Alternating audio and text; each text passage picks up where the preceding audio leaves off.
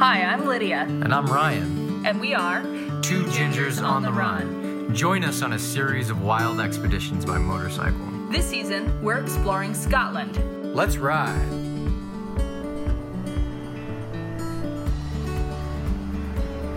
So we just pulled into a little town on the west coast of Scotland. We're about 45 minutes from where we're going to sleep tonight, and we've been driving along some water. It looks like an inlet. Scotland's full of them. It's dark outside, it's getting cold. It's, it's really cold. Yeah. I didn't expect this. And as we were coming into town, there were cars and a bus lined up along the side of the road. And we were pretty curious to find out why. So uh, we went over, and, and word is that there's an accident up ahead and the road's closed. So it seems like it's a good time to do some recording. Lydia, let's catch up. What have we been doing today?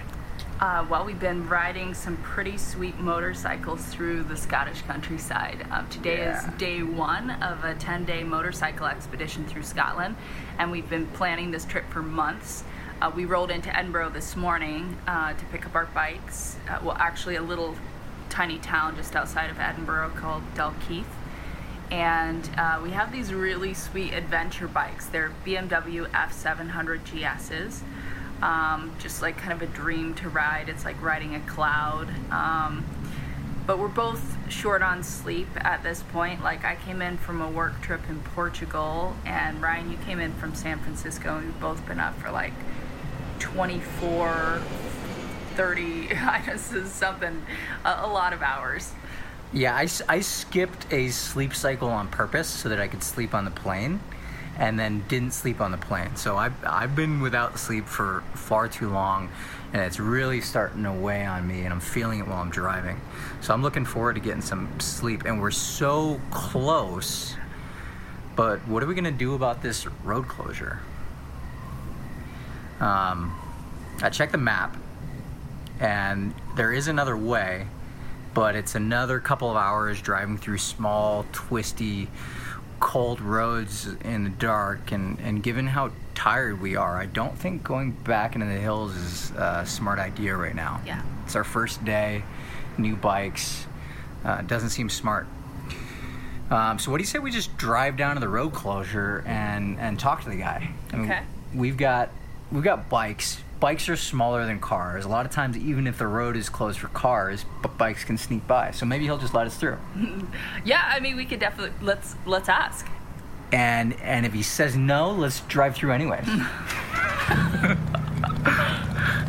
All right. Well, let's go.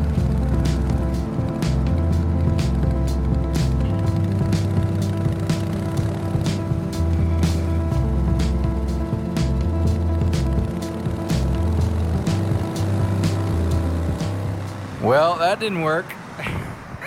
uh, so the security guy at the roadblock wasn't really into negotiating.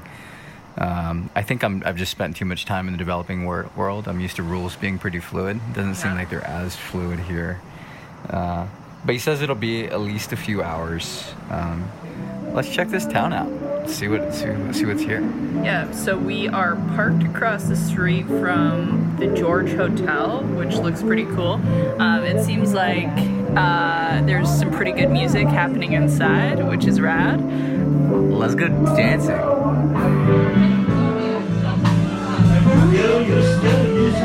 We're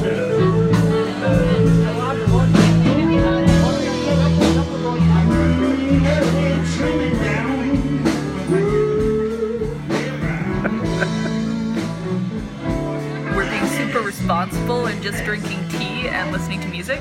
Uh, Ryan was dancing with the daughter of the musicians, some spectacular moves on both parts. Um, and Yeah, I, w- I wouldn't have been dancing with her if I was just drinking tea. Okay, let's be honest. They're, they're, yeah, you had a small beer. I had tea.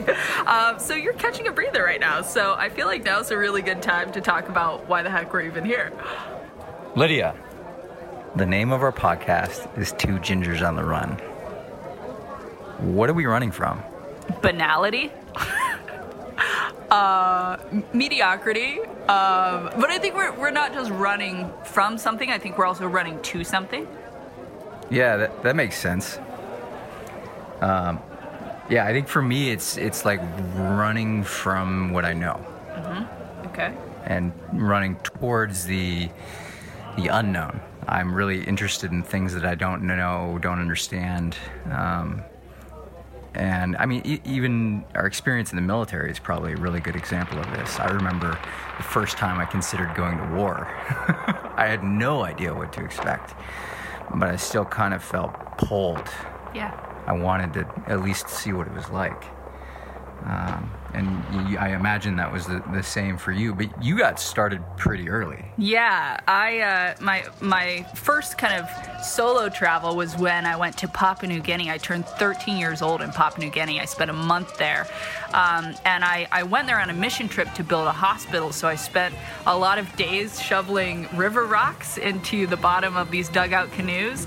Um, ended up uh, on on this uh, dugout canoe and there was Simon the crocodile hunter who just had these huge crocodile skulls lined up outside of his hut, and he would jump into the water with an axe and like kill these things or hatchet, I guess, not an axe.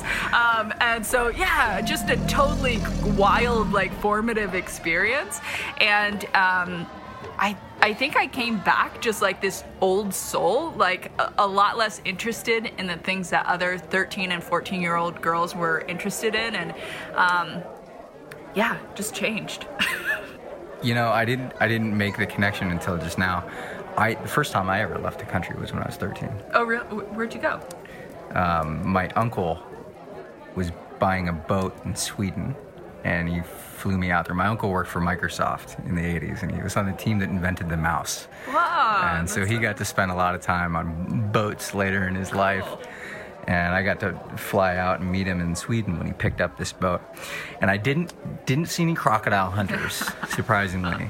Um, but the, the story that my uncle always tells is the, the first time on a beach in Denmark when there were a bunch of topless women roaming the beaches.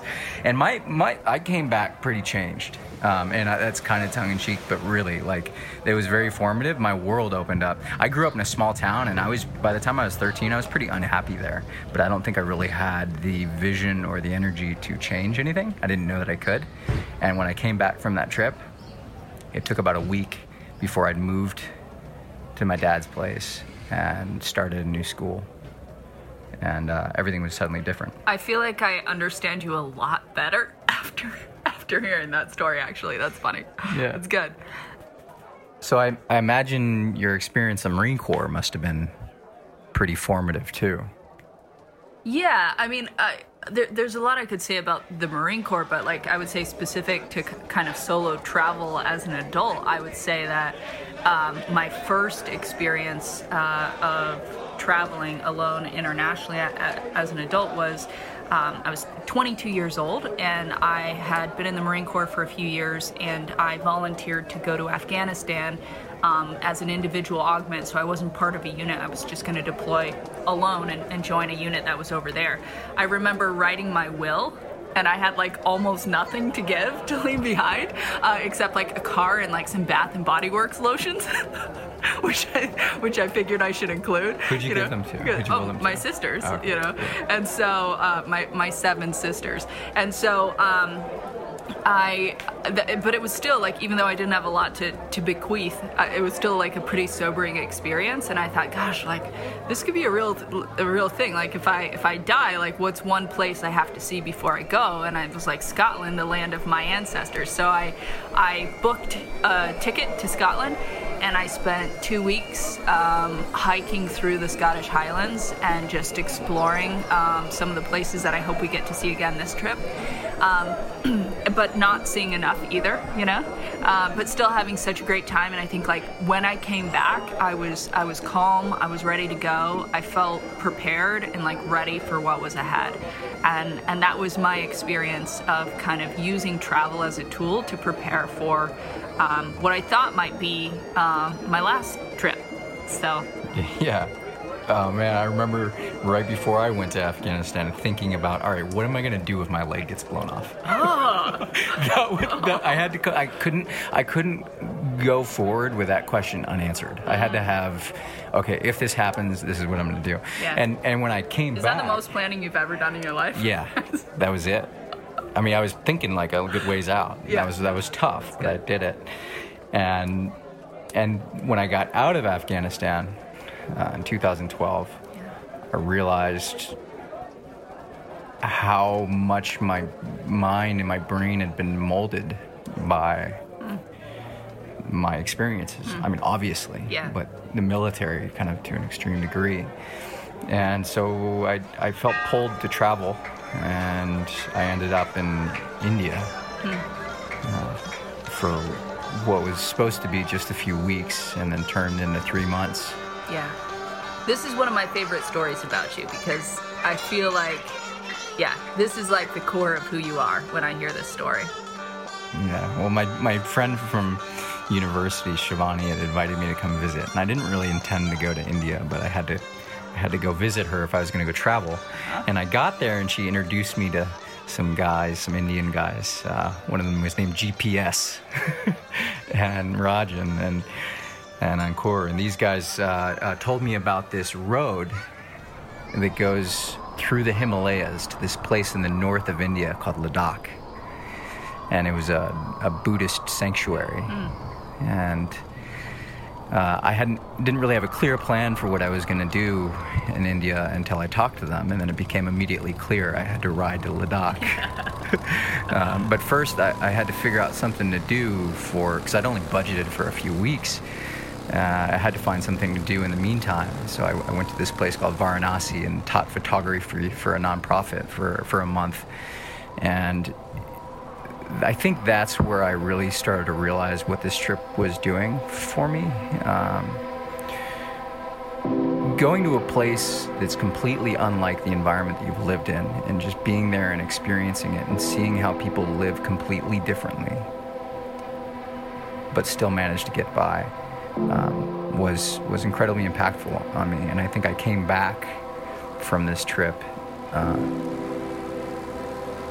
understanding that it was okay for me to challenge kind of what my beliefs were, to step outside of those patterns that I had in my own life, and um, and then it, that really came came to a head when I started riding over the Himalayas on this motorcycle, Lado.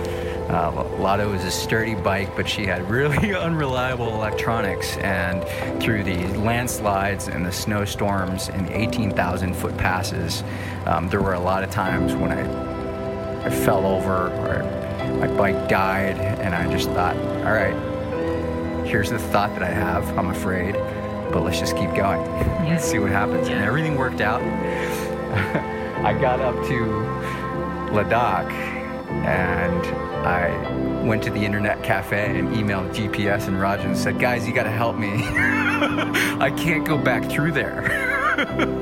I mean, I'd, I'd been at the top of a 17,000 foot pass in a snowstorm with a bike laying on top of me, thinking that I had a broken leg. And uh, so I was a little bit scared. But I, I rode back. I made it back, and the way back was way easier. Went through all the same places, and in the sun, they were just absolutely beautiful. They were stunning. Um, but yeah, solo travel uh, has has is a big part of who I am today, and I'm I'm really excited that we're doing this. I think we're doing something uh, obviously way different than solo travel, though. I mean, we've got a couple of purposes on this trip, and uh, one of them, I mean, the, the kind of uh, the big vision here is really to to do a two continent trip from. Uh, Alaska down to Argentina, so North and South America, and um, I, I love that uh, as the ultimate goal. And we're here testing out a couple of theories. One, like, can we actually travel together, uh, which could be interesting. Um, Um, as they say here in Scotland, um, I think this is a big question because like you and I are fundamentally like pretty, we're like in a lot of ways, but we're also like fundamentally pretty different. Yeah. Um, I, I think like I I I love you and I think you are you are spontaneous and unstructured, which brings us to a lot of really beautiful experiences, um, but also makes it a little challenging to plan. yes, I would say. yes, and Lydia, I love you, and you're very good at getting things done and planning them out, but you're highly structured. Yeah, that's true. And when we don't have a clear plan or things start to get kind of unclear, I'm not sure how you're going to respond. So I'm, I'm really curious to see how this goes. I think we have the potential to work through it because we trust each other. Yeah. And I can say something to you like, hey, that annoys me. Yeah. Or like, Yeah. hey, what can we do about that? Yeah. Um, and you don't get mad. you just like tell me that I'm a pain in the ass. And I don't think I've ever actually said that. yeah, it's true. It's yeah, just my own head. Yeah. But I think we're gonna do it, and then I we're gonna realize that we can go from Alaska to the southern tip of South America. Yeah. And then we're gonna figure out how to make it happen. But anyways, here we are in the Well- George Hotel. George Hotel, and real fast, I think the second goal, back to structure, sorry, but like the second goal we're trying to accomplish here is to figure out like a sustainable way of storytelling, right? Because, um, I like the like blogging is great and I love to write, but it's also super time consuming. And I think our goal here is like we don't want to carry a lot of gear. Uh, we don't have to worry about photography except for our phones. Um, we just want to find a way of storytelling that we can keep doing. And you know even at the end of a long day um, what do we say? How do our how do we share our experiences? And it seems like podcasting is the right way to go just because it's what we do already which is like uh, just have conversations and and and talk and share stories. And um, so i feel like i feel like the answer to both of these questions is going to be yes, we can travel together, and yes, we can tell. You know, like this is this is the way for us to uh, share our stories. But I guess we'll wait and see.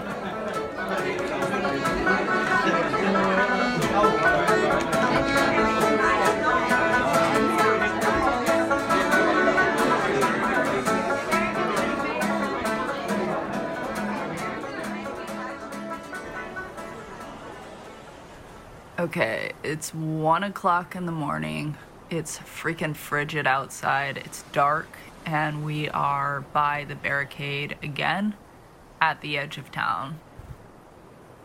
We've been here for three and a half Yeah. hours. Yeah.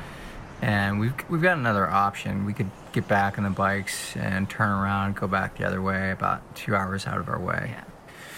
But that's not sounding very good. They've been saying it's going to open up in the next hour for about three and a half, four hours. Somebody now. went through like two hours ago to like sweep up, like literally broom off the road, and I don't know why they're uh, like not back since it's only like 15 minutes ahead. I mean, I I literally offered to go and take a broom and like finish the job because I think I'm a fast sweeper. I don't know if these I'm I'm being a little, but like, are these guys getting paid by the hour? Like, I'm not sure what's what's happening. Well, you know that that pub back there was rated the best pub in Scotland. They probably didn't get that by letting people just pass through the town willy nilly.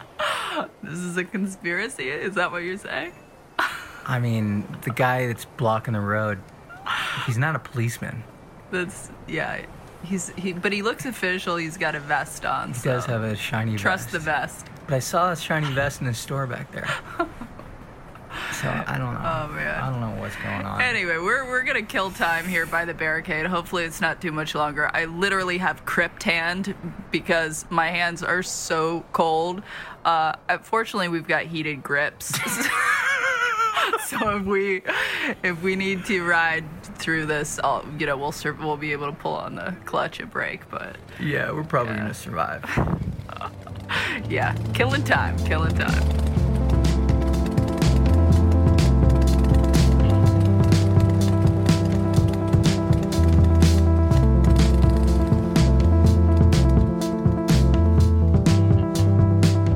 All right, Lydia, you want the good news or the bad news? Oh man.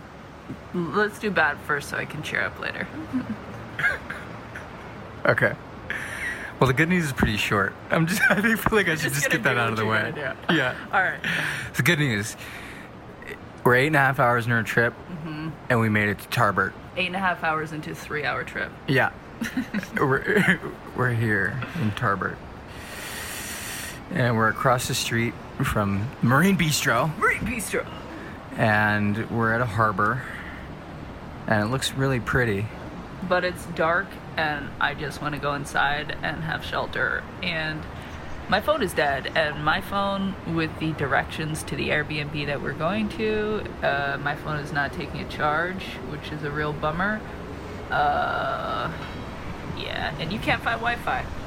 We've got ideas. Sleep under the stars slash rain. Yeah. Go board one of these boats in the harbor. Yeah, and we could do that. Yeah. Uh, gosh, keep riding. Just ride back through. Yeah. Go back to the, the George. There's literally like nothing open, like nothing, nothing, nothing open here. Yeah. Well, we're gonna go. Uh, I think what we're gonna do is go find Wi-Fi somewhere. Yeah. One of these places doesn't have a password and left the Wi-Fi on. Yeah. All right. Let's go.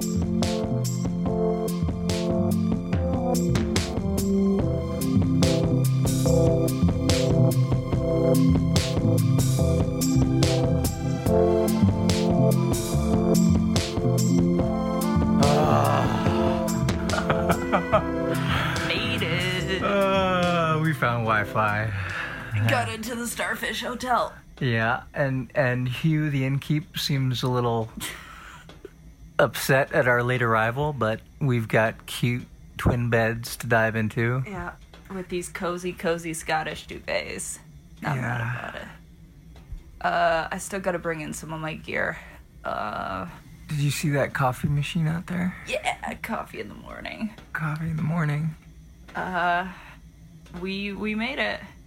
Uh, so that's good. It's a long night. Yeah, could not have predicted this day. Yeah, it's a good first ride. Yeah, it's uh, you know, kicking it off with adventure, which is what we wanted anyway. So Yeah, we stayed rubber side down, Yeah. shiny side up. okay. I'm going to sleep. What are you doing? Yeah, I'm gonna grab my stuff and uh, go to sleep.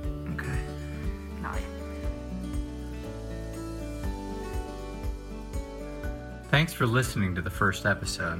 On the next episode, we'll visit Laphroaig and the peat bogs of Islay. For pictures, blogs, and access to all the rest of our episodes, visit twogingersontheRun.com.